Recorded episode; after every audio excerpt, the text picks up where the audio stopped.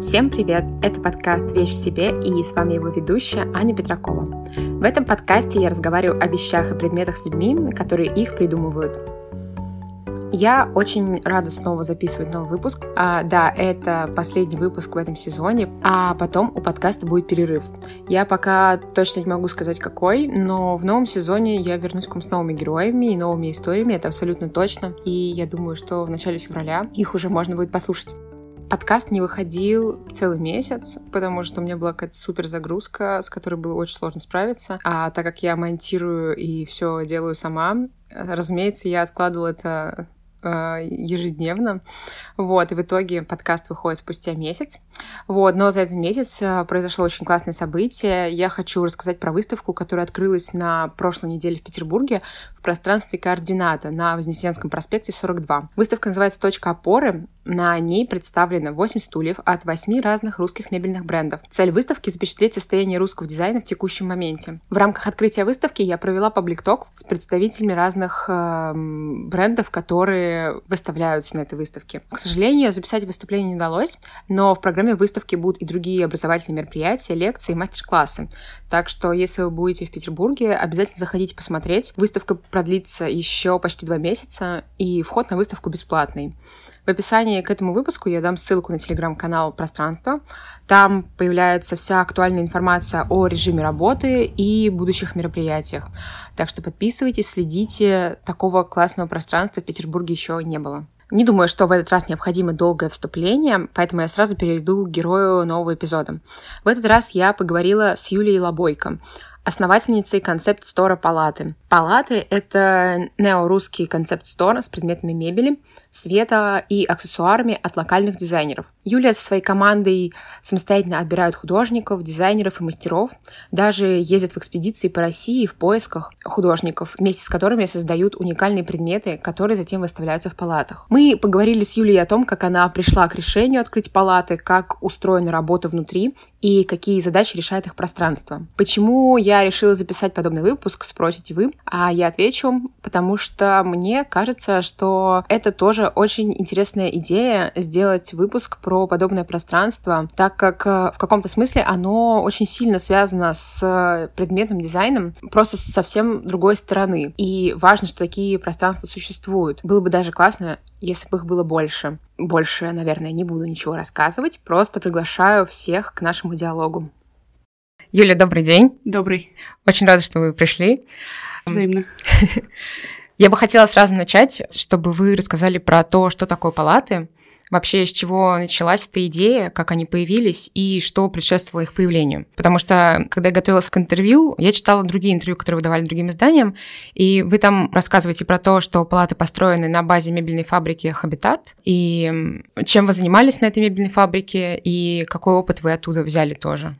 Давайте начнем с того, что палаты – это концепт-стор, который представляет предметы мебели и декора от локальных производителей. Мы на данном этапе работаем уже больше 3 лет. И да, действительно, образованию палат в нынешнем виде предшествовала работа с брендом Habitat. Это мебельный бренд, который, в общем-то, нашей командой и был основан, чуть более 5 лет, получается, назад. Ну, а до этого был многолетний тоже опыт работы именно в производстве. То есть мой лично бэкграунд и бэкграунд основной части команды, он происходит именно из мебельного производства. И сейчас уже в целом пришли к тому, что мебельное направление, которое благополучно существует все это время, параллельно, оно все равно глубоко вплетено в суть палат. И так как деятельность это все же иная, мы выделяем ее, но уже под названием «Палаты-ателье», для того, чтобы была яснее работа наша, которая соприкасается во многих областях, где-то вообще совпадает идеально. Мы сейчас не делим на 2 разных бренда, то есть, по сути, это бренд палаты, но он включает в себя концепт-стор и включает в себя направление ателье.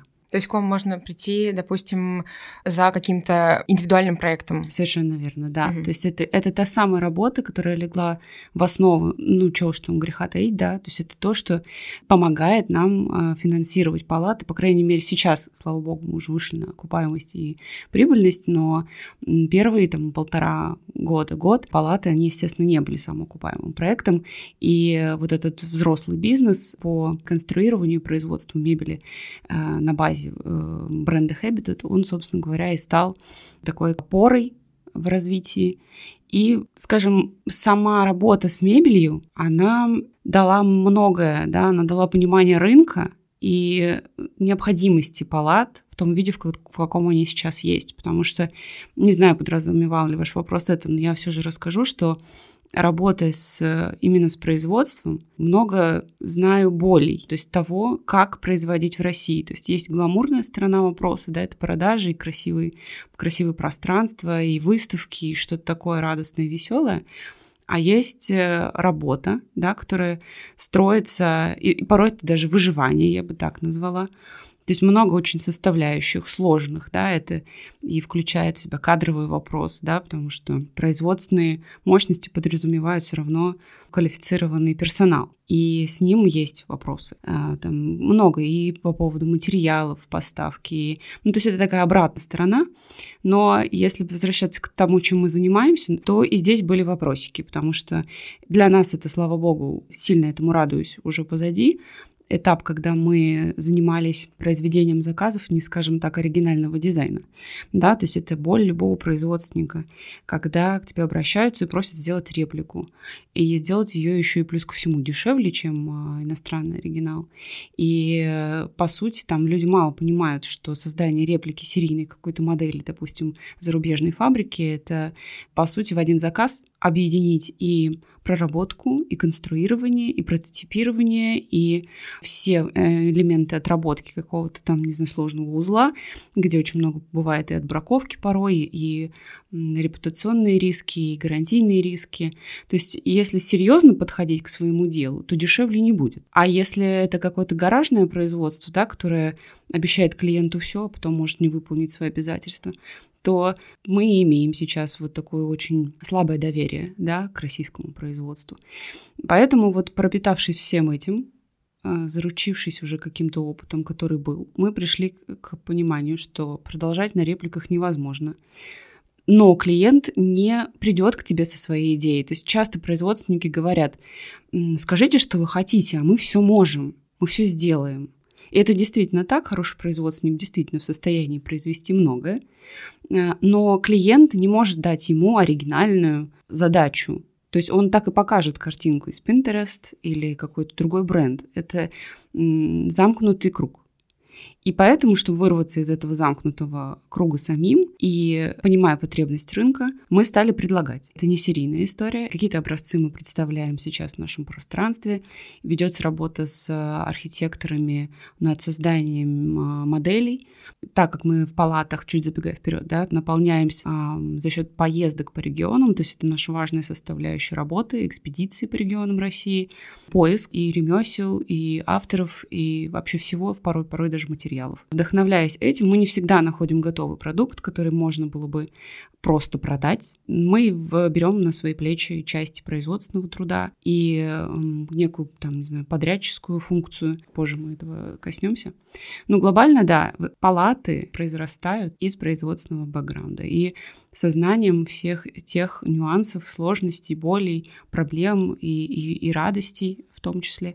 А вот какая у вас роль была на производстве? Вы как управленец, как дизайнер? Я бы назвала это так. Я по первому образованию своему лингвист. И, по сути, лингвистом, переводчиком. У меня переводческая специальность, я синхронист. То есть вот эта вся обстановка, сетап с микрофоном и наушниками, она для меня совершенно да, естественная среда. И, собственно, этим и занималась. Потому что есть клиент, мысли которого в идеале сформированы, задачи которого понятны, но Зачастую это не так. А не всегда клиент знает четко, что он на выходе хочет. У него есть какое-то ощущение, у него есть какая-то потребность, есть какая-то насмотренность. И саккумулировав вот эти все пункты, он обращается, допустим, к производству, да, если мы сейчас об этом этапе моей карьеры говорим.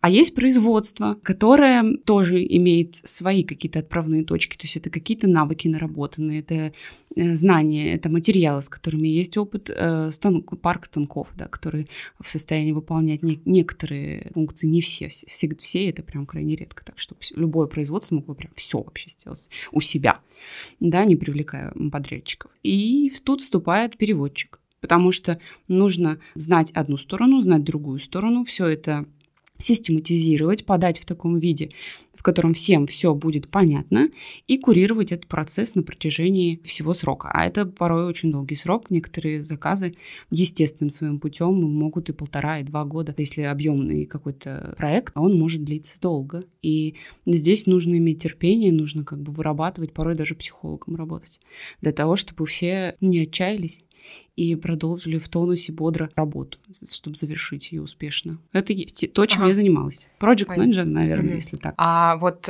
палата — это была какая-то зреющая долгая идея? Или вот в какой-то момент вы поняли, что вот это будет классно, этого не хватает, и это прям надо садиться и делать? Или вы долго к этому шли? Палаты — это была неизбежность. Потому что, начиная путь с работы с международными какими-то компаниями, вообще потом было переключение в семейный бизнес, который как раз и занимается по сей день успешно, другой бренд, который занимается мебелью.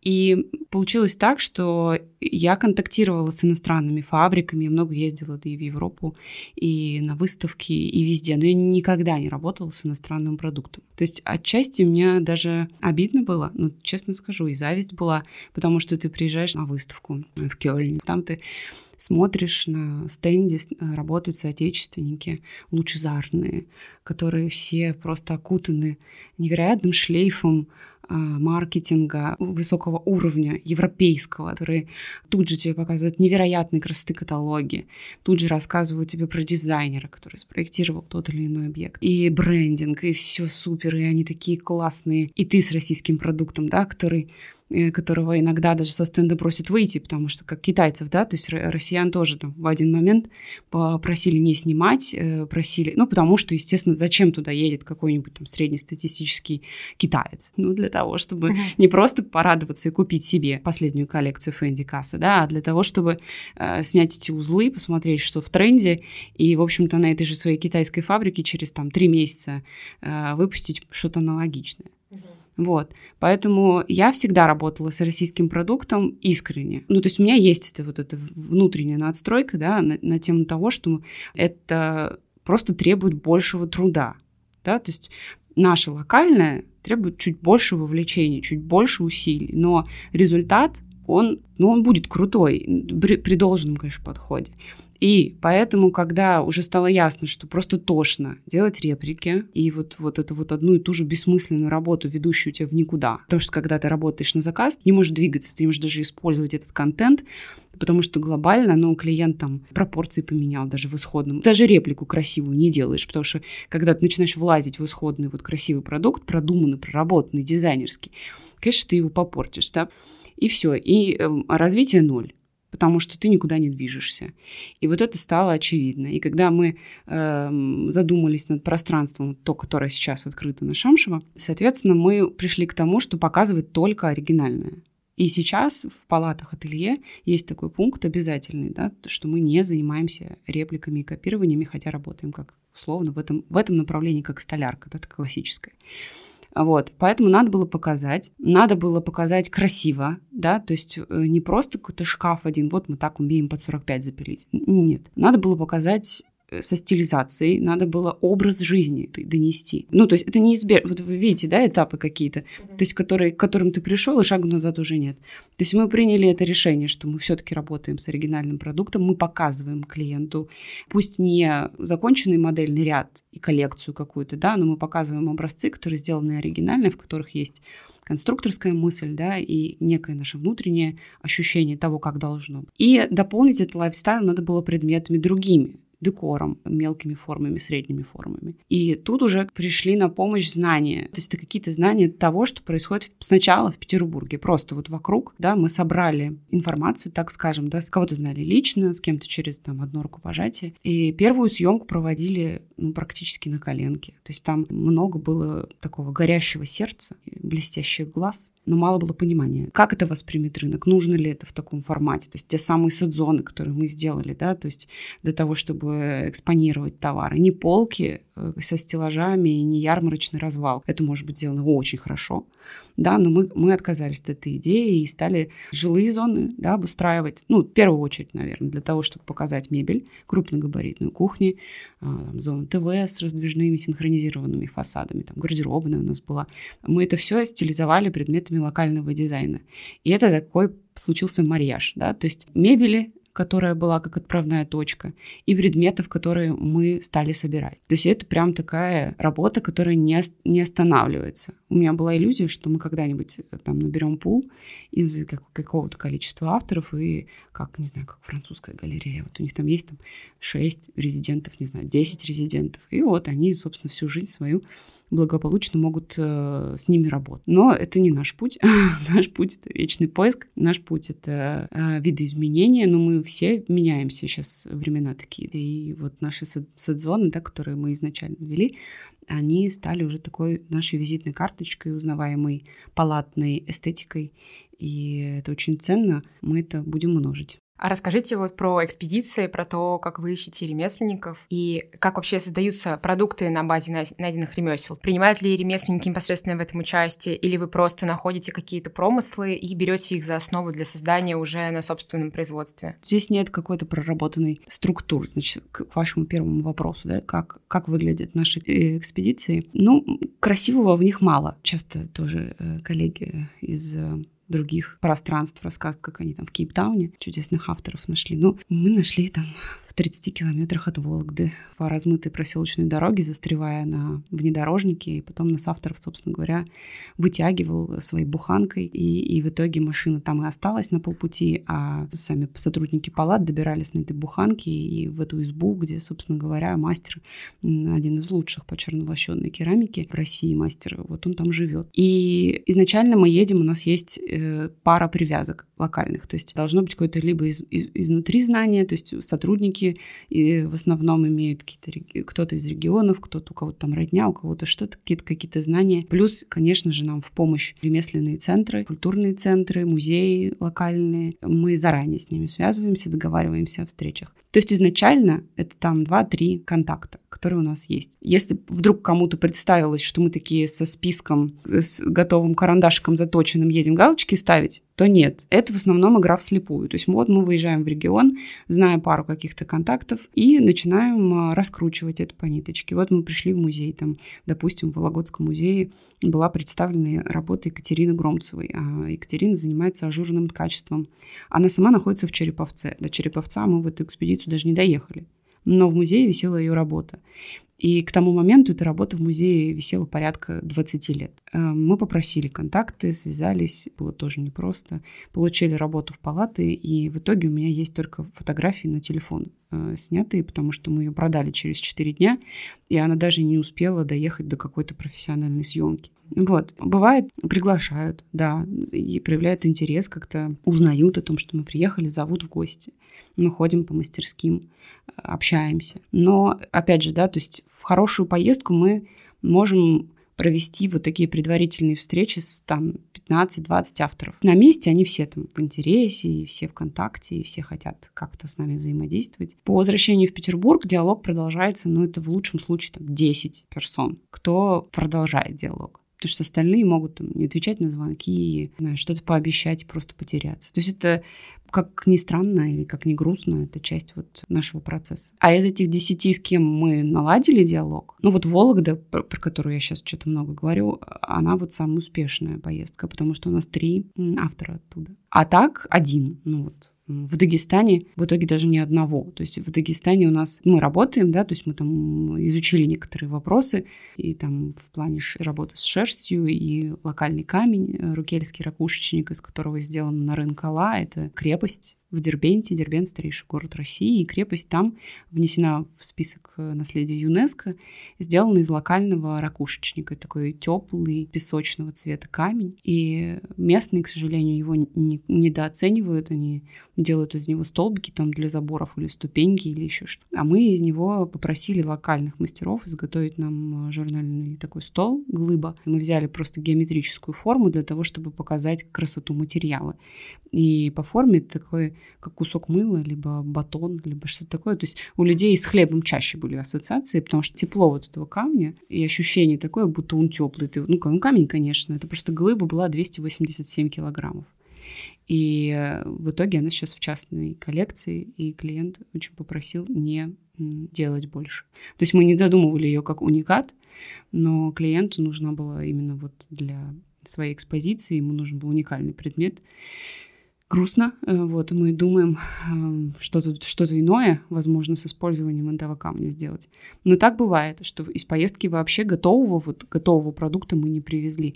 Привезли полуфабрикат, либо понимание, либо какую-то просто горящую идею, которую мы потом реализуем. Вот у вас также был вопрос, привлекаем ли мы ремесленников. Конечно же, да. Если мы не нашли прям готового, мы, конечно, привлекаем. Ну, то есть, допустим, в поездке в Казань мы, скажем, вдохновившись архитектурой Кремля казанского, решили, что мы хотим реализовать определенную задумку, да, то есть там был красивый фасад храма территории Кремля, у него была архитектура с отсылками к нашему зодчеству. И вот эта форма, она чуть небрежная, такая белизна, да, но неровная, а какая-то вот натолкнула на мысль о макраме, потому что оно тоже из белого, если делать из белой хлопковой нити, оно вот тоже создает такой эффект. То есть макраме в целом даже суперкачественное, оно не бывает идеально ровным, да, если оно вручную сплетено. И благодаря тому, что мы еще внедрили каркас металлический, который делал другой мастер.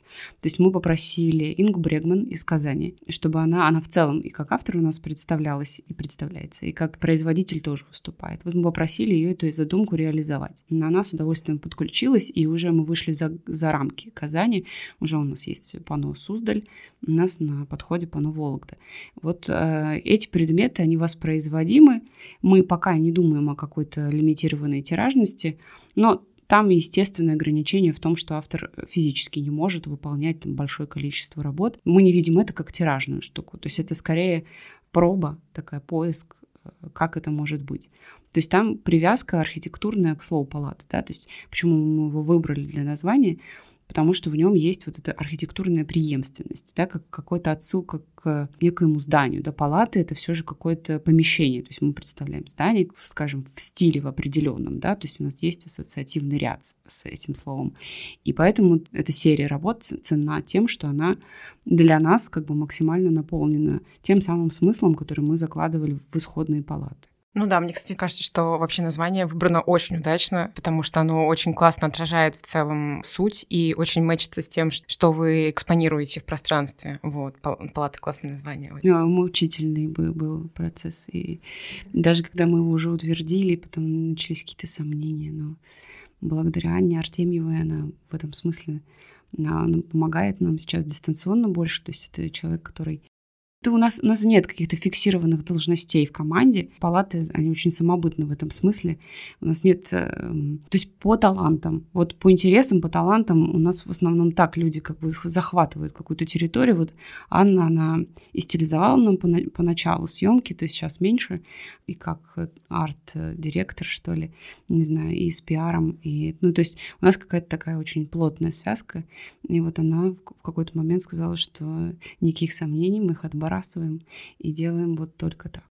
А вот как у вас выставленные процессы в команде? Вот вы сказали, что нет каких-то закрепленных должностей. Вообще в целом, сколько человек работает над проектом? И выстраиваете ли вы какие-то планы и цели, вот что вот вы хотите там вот найти там 5 авторов или 10 каких-то классных предметов? Или вот весной вы хотите обновить экспозицию? Вот есть ли у вас такая плановость и кто над этим работает? Есть плановость. Роль жесткого установщика дедлайнов играю сугубо я. И сама же себя потом начинаю хлыстать, подгонять. И сейчас прорабатываю в себе, ну, то есть не наказывать себя, не ругать себя, если что-то не срослось. То есть это такая вот история, это мои внутренние рабочие процессы происходят. Естественно, цели есть, без них никак, но не скажу, что смысл долгосрочный, планы строить вообще сейчас не вижу. Мы, конечно, что-то там планировали, но это, естественно, все очень сильно изменилось. Мы должны были открыться в апреле 2020 года, начнем что с этого. И вообще в целом проект палаты нам пока не было легко, и нам пока не было по структуре как-то. Ну, то есть не то, чтобы мы все составили какой-то план и по нему работаем. То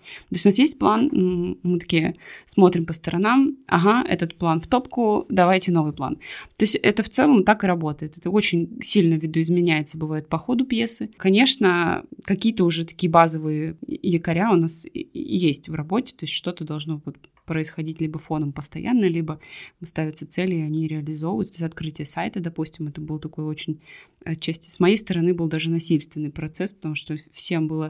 То есть мы такие все офлайн, ребята. То есть мы все про то, что нужно про предмет рассказать, что его нужно потрогать. Мы всегда смотрим на предмет, прежде чем принять какое-то решение о сотрудничестве с автором, да, то есть даже если он супер классный, даже если у него там невероятные какие-то аккаунты, достижения, выставки и прочее, пока мы не посмотрим, пока мы не пощупаем, ну, потому что репутация важна, да, и мы такие все офлайн. И то есть как этот интернет-магазин, боже, ну это же такое, ну как? Ну. И вот пришлось поломать и себя, и искать вот эту другую, опять новую подачу, то есть это уже другой тип съемки, другое вообще восприятие. Вот, и сейчас в команде есть то самое палаты-ателье, да, о котором я говорю, там 2 сотрудника. Ну, я не считаю сотрудников, которые на производстве, естественно, там целая команда еще дополнительная. Есть у нас еще 2 сотрудника, получается, палатных, то есть это 4, и на дистанционной работе в разные этапы, может быть, еще до 3 сотрудников, которые ведут разные проекты для нас. А вот вы сказали, что поиск ремесленников, он устроен по-разному, то есть кто-то кого-то знает, кто-то где-то жил и слышал про кого-то вы узнаете непосредственно в музеях.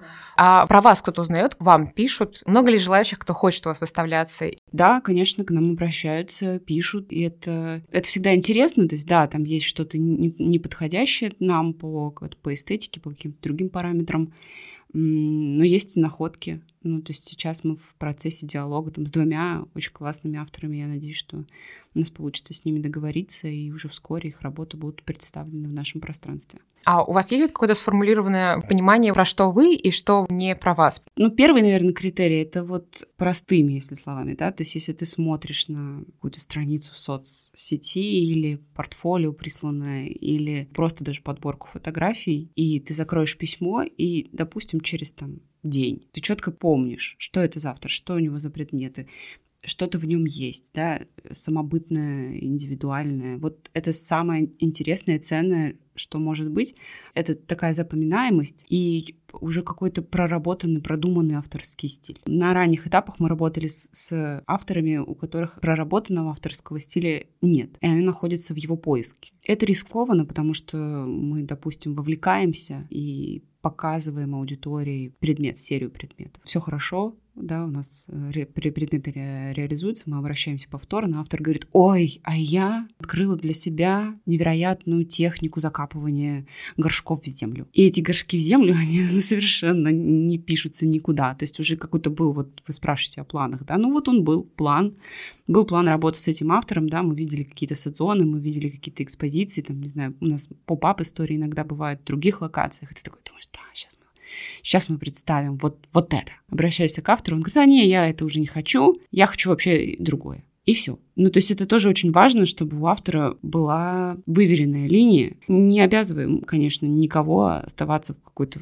фиксированной, да, эстетике или что-то. Конечно, развитие и коллекции, и новое — это круто. Но когда это все-таки как-то потихоньку, но наслаивается, да, то есть ты какой-то есть эстетика одна, да, то есть ты что-то в ней ищешь, а не когда просто разворот на 180 градусов, мы пошли в другую сторону. Ну, так обычно люди идут в другую сторону просто от палат. Ну, потому что мы не всегда можем за ними поспеть. Вот так. Угу. А это связано больше с возрастом? Нет, я бы тут не дискриминировала по возрастному принципу. Наверное, я могу только предполагать. Я же не могу в голову человека залезть. Я могу предполагать, что, возможно, не сформирована своя внутренняя система ценностей у человека. И он зависим от внешних факторов. Вот и все. То есть иногда они нащупывают что-то, и мы видим в этих предметах что-то ценное для палат в моменте. Да, а потом они начинают увлекаться чем-то иным, и, может быть, это не менее прекрасно, но просто это не то, что мы запланировали, или не то, что мы хотим. Вот и все. Это нормально.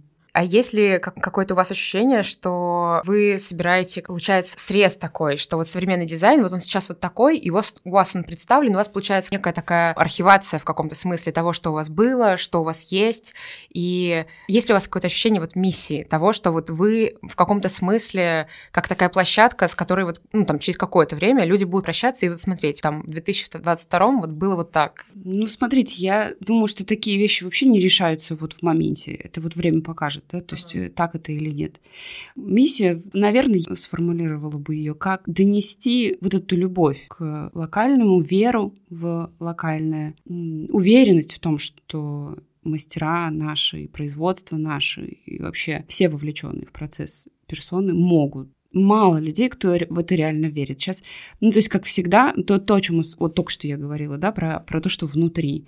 То есть это может быть какое-то веяние моды, тренд, вот сейчас вроде бы это обращено в сторону, да, локального дизайна, поддержка, интерес, много шума вокруг происходящего. То есть в этом есть положительное, в этом есть отрицательное. Я в своем телеграм-канале, бывает, нет-нет, да напишу о каких-то таких вещах, да, своих внутренних ощущениях. Телеграм-канал Юлия из палат, кстати, легкая интеграшка. Но глобально не все верят и не все даже понимают структуру, да, почему вот, я рада, что вы задали мне вопрос про бэкграунд.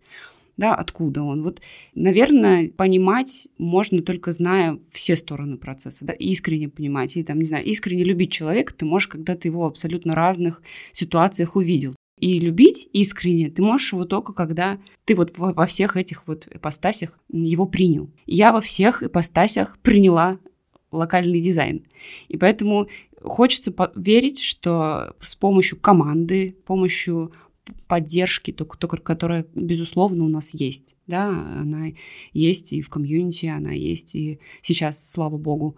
Благодаря этому мы это вот доносим. Как? Мы тоже в поиске, мы тоже в сомнениях. У нас есть ошибки. Да? То есть мы не то, чтобы прям там идеал, по-разному складывается. Но если получится вот по итогу, там, как оглянувшись через какое-то количество времени, увидеть, как мы выстраиваем что-то, да, и что это дает площадку, понимание людям, там, не знаю, это как-то разрослось, вроде даже уже разрастается потихоньку, да, ну, круто, я буду супер рада, что так. А можно ли из этого сказать, что вот вам больше всего в работе нравится делиться с людьми вот тем, что вы находите, и тем, что вам нравится? Ой, мне вообще нравятся вот люди. Наверное, это самая такая трепетная и радующая часть, да, когда ты доносишь. Труд, он выматывает, да, бывает прям тяжело чего-то вот добиваться, процесс, не все получается. Но когда есть он предмет, есть сезон, есть новая выставка в палатах, да, есть коллекция, есть что-то еще такое, и люди с ней знакомятся, их это наполняет эмоциями, новыми знаниями. Это самое классное. И мы в целом в палатах всегда людям проводим экскурсии. То есть нас иногда там пишут, а как к вам попасть там на экскурсию? Да прийти. И все. Потому что, я говорю, мы какие-то в этом смысле офлайн ребята, мы очень любим рассказывать. Иногда там бывает зависание там, на 2 часа, на 3 часа, то есть там люди остаются, они уже сидят там за столом с обставленными чашками чего-то, и там разговоры из ряда, а вы серьезно думаете, что это вот так должно? Ну, то есть иногда даже вот. Но это и создает нам лояльную аудиторию, это создает нам глобально, у нас нет рекламных бюджетов, их не было никогда. То есть мы сначала такие все в панике, ой-ой-ой, там рекламу, не скажем где, запретили, да, все такие расстроились из-за этого, и мы тоже все расстроились из-за этого. А потом в итоге, а давайте посмотрим, сколько мы потратили на рекламу там, за 2 года к тому моменту, 20 000 рублей. А, ну ладно, это не критичная потеря. У нас органический рост аудитории, у нас органическое взаимодействие, вовлеченность. И да, то есть офлайн в этом смысле для нас, наверное, критический такой важный рычаг.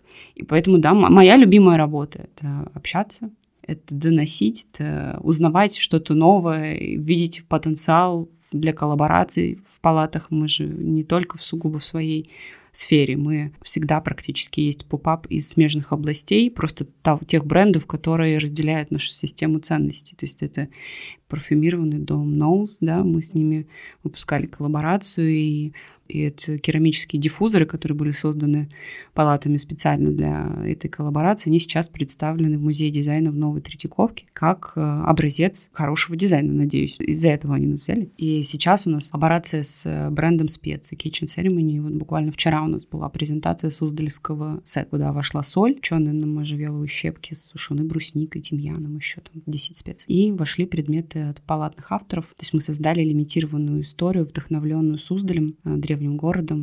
То есть там поднос из стекла с очертаниями берегов реки Каменки и нож из кованой стали от Кости Решетникова, который ссылает нас к архитектуре, к обрамлению окон, к деревянному зодчеству. Вот такие вот штуки, их долго, сложно делать, но когда вот получается, это прям вау. Да, я понимаю. У нас осталось 2-3 минуты. Наверное, последний вопрос, к сожалению. Что вы думаете о дизайн-сообществе в России? Есть ли оно, нет? Нужно ли его развивать? И как его можно развивать? Ой, ну хороший вопрос. 2 минуты, вы говорите. Ну да, чуть-чуть. Тогда к сути. Я считаю, что дизайн-сообществу России крайне необходимо доверие. Мне кажется, это то ключевое, чего сейчас нет. У нас почему-то такое перетягивание одеяла. Ну, то есть я в этом смысле, как оказалось, романтик, потому что я верю в то, что можно объединяться, что это объединение не приведет к потере какой-то там, не знаю, части продаж, да, а что оно обогатит и защитит нас, да, то есть оно даст нам понимание, как выстроить этот процесс лучше, как взаимодействовать, как донести до аудитории определенные ценности, потому что это все равно коллективный труд. Мы не сможем просто, каждый делая свое изолированное дело, изменить ситуацию на рынке, потому что, если говорить о рынке в целом, у нас у потребителей очень низкая насмотренность, а, соответственно, насмотренность влияет на запрос внутренний, да, если мы сейчас в переизбытке всего живем. Для того, чтобы увидеть, нужно, чтобы кто-то донес эту информацию до потребителя, а это уже не делается руками одними, да, то есть это можно в рамках какой-то определенной тусовки сделать, но если мы хотим прогресса глобального, то есть тут без объединений никак, и причем здесь должны быть объединения на разных: низкий ценовой сегмент, средний ценовой сегмент, высокий ценовой сегмент. У нас сейчас просто есть волна, но она не разделяет ничего. И получается, что на самом деле создается много шума. И конечному потребителю тяжело, потому что он видит какие-то происходящие мероприятия. Здесь это какой-то вроде бы доступный сегмент, но все равно по факту, если мы конкурируем с азиатскими какими-то производителями, мы дороже. Да? То есть любой локальный продукт будет дороже. Даже тот, который стремится к доступности и к какой-то выгодной цене, он все равно, ну, выше аналогов.